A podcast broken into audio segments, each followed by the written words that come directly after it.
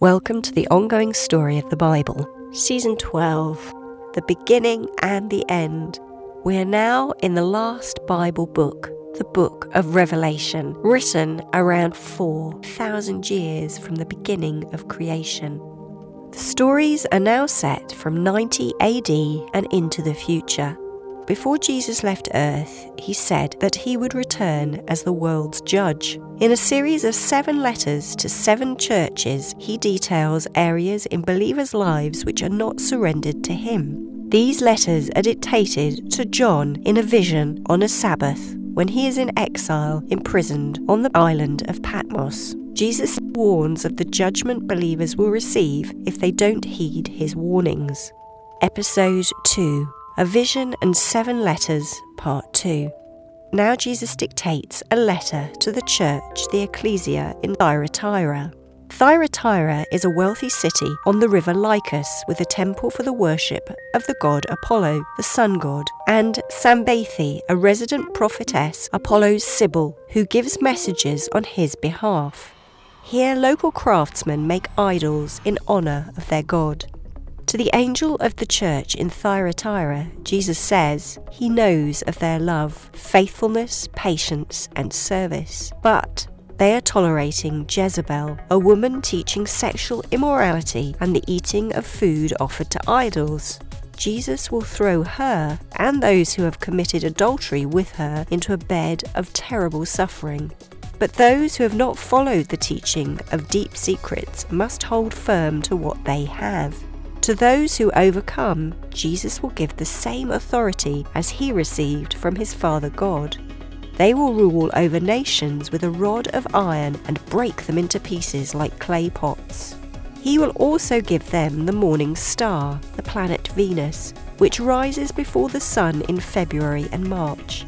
Jesus describes himself as the morning star, rising ahead of the sun. Now Jesus dictates a letter to the church, the Ecclesia, in Sardis. Sardis is the capital city of the Lydian Empire on the river Pactolus, sixty miles from Ephesus and Smyrna. Here there is a temple to the goddess Artemis. To the angel of the church in Sardis, Jesus says they have a reputation of being alive, although they are dead. He says to wake up and strengthen what they have before it dies completely. If not, Jesus will come like a thief. For those who overcome, their names will remain in the book of the living. Now Jesus dictates a letter to the church in Philadelphia. Philadelphia is a city founded by King Attalus the Second of Pergamon, Philadelphus, meaning brotherly love. Philadelphia was built in one eighty-nine B C on a seismic fault in the valley thirty miles south of Sardis. It is the intersection of two trade routes, east, west, and north, south. Its industry specialises in the manufacture of leather and textiles, and its land is cultivated with vines. Philadelphia is the centre for worship of Dionysus, the god of wine and fertility. To the angel of the church in Philadelphia, Jesus says, "He knows that they have little power, but have been faithful. Jesus will open a door in front of them, which no one can close. Because they have endured, he will keep them safe in the time of trouble, which is coming on the world. For those who overcome, Jesus will make them pillars in God's temple, in God's new Jerusalem." Now Jesus dictates a letter to the church in Laodicea. Laodicea is a prosperous garrison city and a centre of medicine and emperor worship. It was founded by the Seleucid king Antiochus the Second and named for and after his wife Laodice around two sixty B C. It is on a trade route in the Lycus River Valley along with Hierapolis and Colossae cities.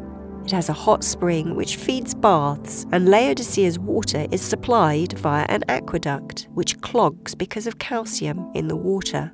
Basipanar spring provides water via an aqueduct to a nymphium, a grotto for the worship of nymphs and divine spirits.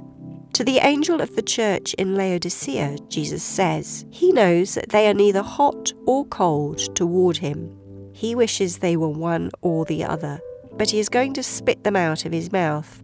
Jesus says that he rebukes and punishes all those he loves, as they must turn from their sins. He said he is knocking at the door. If they open it, he will come in and they will eat together.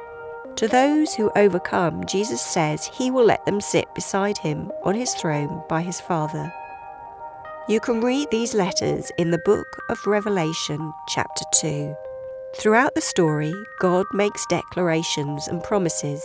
His promises are unbreakable and called covenants. Now Jesus puts more promises in writing to his people. To each of the groups of believers that Jesus addresses, he gives a promise. If they overcome, by surrendering to him, they will receive everlasting life. And you can read the stories about Queen Jezebel in the Bible book of Kings. Jezebel means not exalted. In the Old Testament story, she is the daughter of a Phoenician king of Tyre, who, in an arranged political alliance, marries King Ahab of Israel. She worships the gods Baal and Asherah, with practices involving sexual ritual and infant sacrifice. Jezebel devises a plot to falsely accuse an innocent man and has him killed in order to gain his land. She has many prophets, and people fear her influence, including God's prophet Elijah. She dies after her husband by being thrown from her balcony by her court eunuchs. And locations in the Bible and their geographical features provide the backdrop and even character for stories. For example, deserts, places of exile, solitude, reflection and testing. Mountains, places of revelation and meeting with God. Rivers, places of life, provision and cleansing. Listen in for the next instalment of the ongoing Bible story. These podcasts, called Full Circle, are based on the author's best knowledge at the time of production.